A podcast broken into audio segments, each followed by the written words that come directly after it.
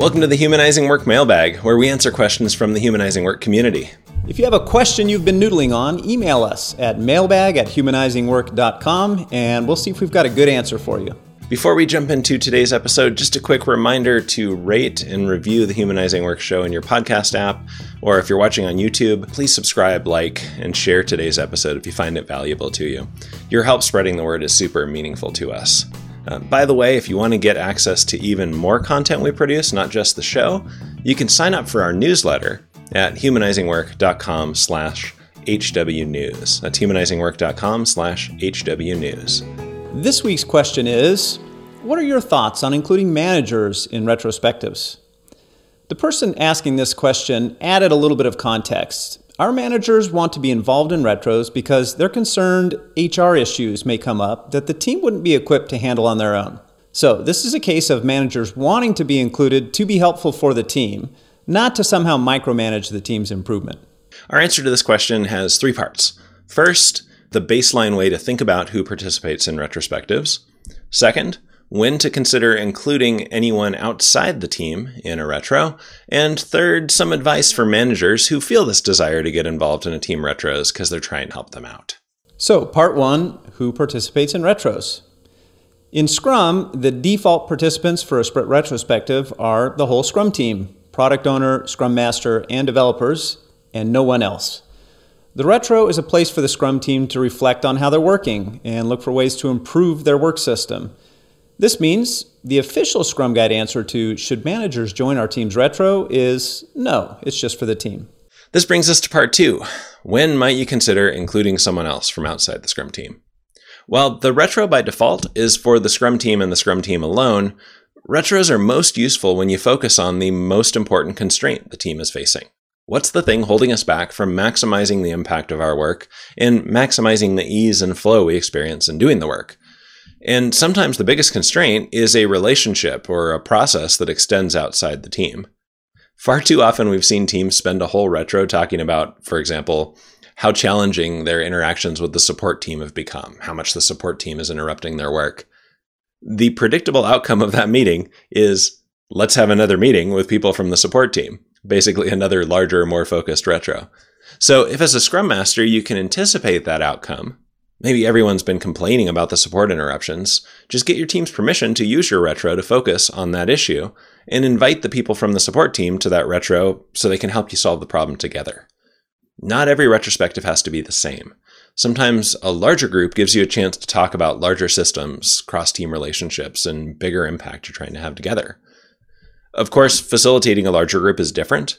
We have a module on this in our Facilitating Effective Retrospectives online course, which describes several techniques we use when the group gets larger, and especially for large distributed groups. We'll link to that course in the show notes. Anytime we invite someone outside of the team to a retrospective, the dynamic of the meeting will change.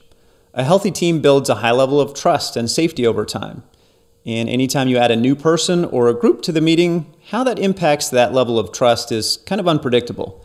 Inviting another team, like the support team example Richard mentioned, you may have to deal with an us versus them low trust starting point. If you're inviting someone with management authority, that adds an even more difficult variable, since there may now be a power imbalance among participants. I remember facilitating a multi team retrospective for a big new business initiative a few years ago. Several teams were participating, and the executive in charge of that initiative wanted to participate. That exec had been a great sponsor for the project and was someone that I trusted. But as a facilitator, I had no idea what kind of history, power dynamics, cross team dynamics, etc., would be present in the room. I was also aware that my positive relationship with the VP could make me pretty blind to how the group interacted with them. So I used something called a safety check, which we also describe in the retrospective course that Richard mentioned.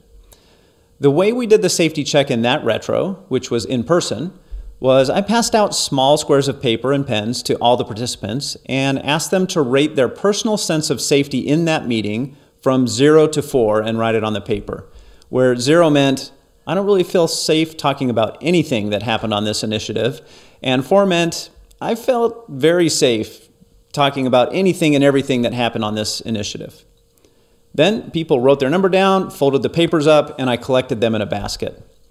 I had someone go to a flip chart to tally the responses per number as I read them out, and ceremoniously crumpled up and threw away the individual squares to reinforce that this really was an anonymous poll. If you're watching the show on YouTube, this is the photo from the actual retro, where most people were neutral to very safe. But there were three people at a one and one person at a zero. Now, the labels that we used on these in the slide that we shared to show what each number meant a one was dangerous, and a zero, the label was treacherous. So, if you're wondering, that's not a good scar as far as safety goes. If everyone's at a two or above, everybody's either neutral or feeling pretty safe, we can still make good progress in a retrospective. If there's anyone at a one or a zero, that's a sign that people are not feeling safe. So we're unlikely to be able to dig into any of the tough topics. So, given this score, I passed out index cards to everyone and said something like Our goal is not to try to guess who's at a lower number and convince them to feel safer. Instead, let's just accept that as the data. I'd like everyone to write down one suggestion for a decision we could make or an action we could take right now that might increase the level of safety for the overall group. Then I had them fold those cards up and I collected them. I called a 10 minute break and read through the cards. And there were multiple cards that said something like ask the vice president to leave the room, uh, reconvene the retrospective at another time when the VP can't be there. Uh, so clearly, some issues with safety with the VP present. I was pretty surprised since that vice president had always seemed like a really helpful and supportive presence. But I called the VP over asked if they'd be willing to let the teams do the retro on their own, and the VP was pretty disappointed but understood and agreed. I told the VP at the end of the retro I'd have the group decide what they wanted to share out to the full org, and they headed out and we did another safety check, and the new numbers looked much better with everybody at a 2 or above.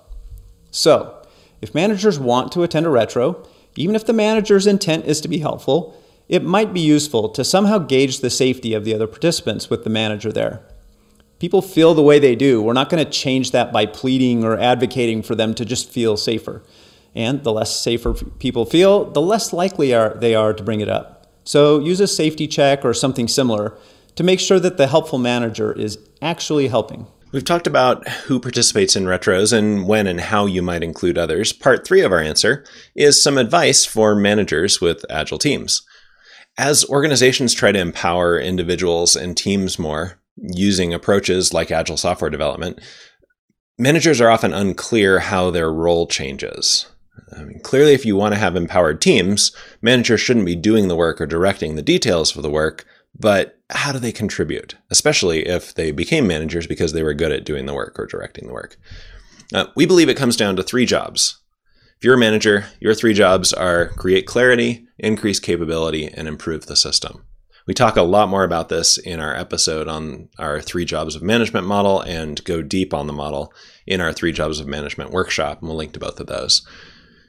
So, if you're a manager, ask your teams to give you feedback from their retros on how you can do the three jobs better to help them. That's a source of useful information for you about how you can do your job. You might ask, did anything come up in your retro that suggests I can give you more clarity about our vision, our customers, our strategy, etc.? anything that suggests a need to grow the team's capability with more skills or resources, any system improvements that would benefit from my help. And if you're that manager who wants to get involved in your team's retrospectives to try to help them, you can use that intuition as a trigger to ask what focus areas in the three jobs model should I address so that my inclusion in the retrospective isn't actually necessary? Maybe the team needs some more capability on the human side to be able to have challenging conversations. Maybe the facilitator needs specific training on how to deal with those so called HR issues, like the original questioner mentioned. Maybe the team needs more clarity about the impact they exist to create so they can reason better about um, what's constraining that. Maybe they need a better understanding of the authority they actually have to change things or what resources they have available. By using the three jobs model in this way, you can level up your team's ability to have their own retros without you and produce better outcomes uh, even than those they might produce with you in the room. Please like and share this episode if you found it useful, and keep the questions coming.